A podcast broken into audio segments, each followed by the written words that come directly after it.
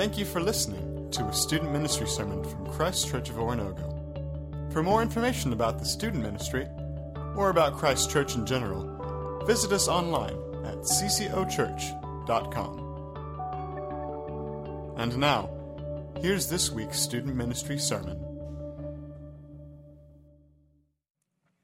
Thought I'd have a seat today since you guys are sitting. So, just like uh, the screen says up there, we've been going through the All In series. Okay, we've been talking about a lot of different aspects of what it looks like to be all in for Jesus. So, can anybody name some of those words that we've talked about the last couple of weeks? Yes, what's one of them? Grace, grace yeah. All in in His grace. What else? What's another one? What? Love? Definitely be loving, but not the word I'm looking for. Any others? Okay, remember what? You have another one? Be a part of it, be, be in his presence. So, the, the ones that I was thinking about were being all in in his presence. Remember, Beth DeFazio showed us with the ping pong balls and the, and the corn kernels about being in his presence. And I talked about being all in in his grace. And we talked about being all in through challenge and that is all made possible because we are accepted into his kingdom.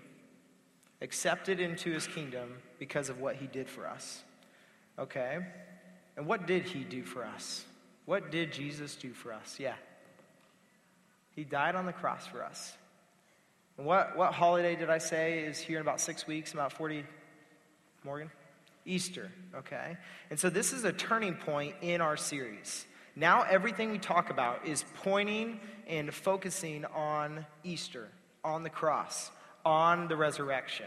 So, for the next six weeks, we're going to be talking about just that what it looks like to be all in in preparation for Easter.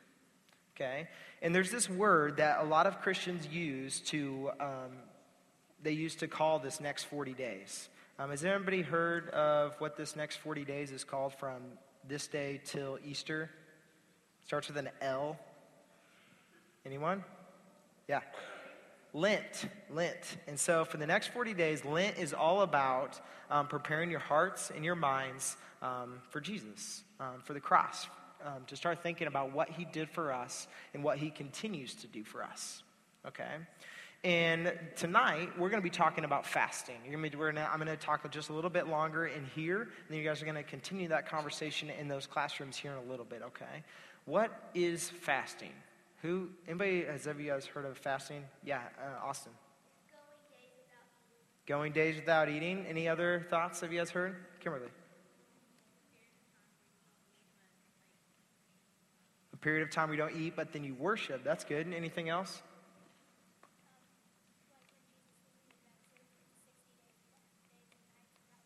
Yeah, so yeah, she, I'm actually going to be reading that story here in just a little bit. Yeah, so fasting, you guys have, a lot of you guys have heard about giving up food so that you can worship God. Um, well, fasting isn't only just giving up food. Fasting is stop, stopping doing something so that you can begin to think about who Jesus is. Okay, so it doesn't only have to be food. Um, there are different examples of, um, of that that we've seen people fast. Uh, but one of the big examples that we have seen is, is giving up food. Um, and so tonight we're going to be talking about not only giving up something, but also adding something to our lives, which is, Kimberly, you said it, is worship, okay? And so I'm going to read through um, Jesus' account of what it looked like when he was fasting um, so that we can kind of get an idea of what this looks like and the preparation he had. Um, there are two things that Jesus did to prepare himself for what is to come. And before he went on his earthly ministry, um, before he started healing people, be- before he started calling the 12 disciples, before he started doing all that, um, he did something out in the wilderness for 40 days um, to prepare himself for that. Okay? So listen here. In Luke 4, uh, verse 1, it says this Jesus, full of the Holy Spirit, you guys hear that? Full of the Holy Spirit returned from the Jordan and was led by the Spirit into the desert, where for 40 days he was tempted by the devil. The devil. He ate nothing during those days, and at the end he was very hungry. The devil said to him, If you are the Son of God, tell this stone to become bread. Jesus answered, It is written, Man does not live on bread alone, And in verse 5, the devil led him to a high place and showed him an, in an instant the whole kingdom. And he, the devil said to him, I will give all of this, um, all of their authority and splendor, for it has been given to me, and I can give it to anyone I want. So if you worship me, um, I, it will be all yours. And Jesus answered, is it, it is written, Worship the Lord your God and serve him only. In verse 9, the devil tested him one more time. The devil led him to Jerusalem and had him stand on the highest point of the temple. If you are the Son of God, he said, throw yourself down for, from here, for it is written, He will command His angels concerning you to guard you carefully. In verse 11, they will lift you up from their hands so that you will not strike your feet against the stone. And here's how Jesus answered it says, Do not put the Lord your God to the test. And when the devil had finished all his tempting, he left him until an opportune time. Jesus fasted for 40 days to prepare himself for what is to come, to prepare himself for his ministry, to prepare himself to be all in on this earth, to heal people, to teach people, to guide people, to lead people. And God is calling each and every one of you to do that as well, to prepare yourself for what is ahead. But he doesn't call us just to give up something, right? We don't need to just give up food or give up TV or give up something so that we can focus on Him. He also calls us to do things as well, right? Because we need to be filled up with something. What was Jesus full of? What did it say? Jesus was full of Scripture. Yes, he was full of Scripture. And what else did it say he was filled up with? The Spirit. He's filled up with the Spirit and God is calling us to be filled with the Spirit as well. And we can do that in a variety of ways. We can do that by reading Scripture, just like Morgan said, by filling ourselves and our minds up with this. We can do that through conversation, through prayer with Jesus. Um, but we can also do it in some other ways too. Next week is our Kingdom Worker Night. Remember, the last Wednesday of every month is Kingdom Worker Night? You guys remember Kingdom Worker Night? Shake your head yes if you do. It's, the, it's whenever we had that table back there, we could sign up for different service projects. Well, that's a way to fill yourself up. So that way, that way you can be prepared for what is to come. So next week is our Kingdom Worker, Kingdom Worker Night.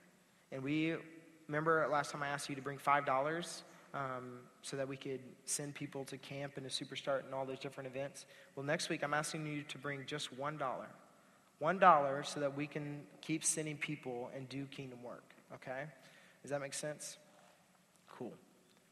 Um, well, in, in the classrooms here in just a little bit, you guys are going to be continuing talking about what fasting looks like and also um, this word called uh, communion. Have you guys heard of communion before? Good. We take it a lot on Sundays. We guys are going to be taking it again tonight. Um, and so we are, your leaders are going to talk to you guys about what that looks like and about what that means. And you can think about Jesus um, in the desert as well.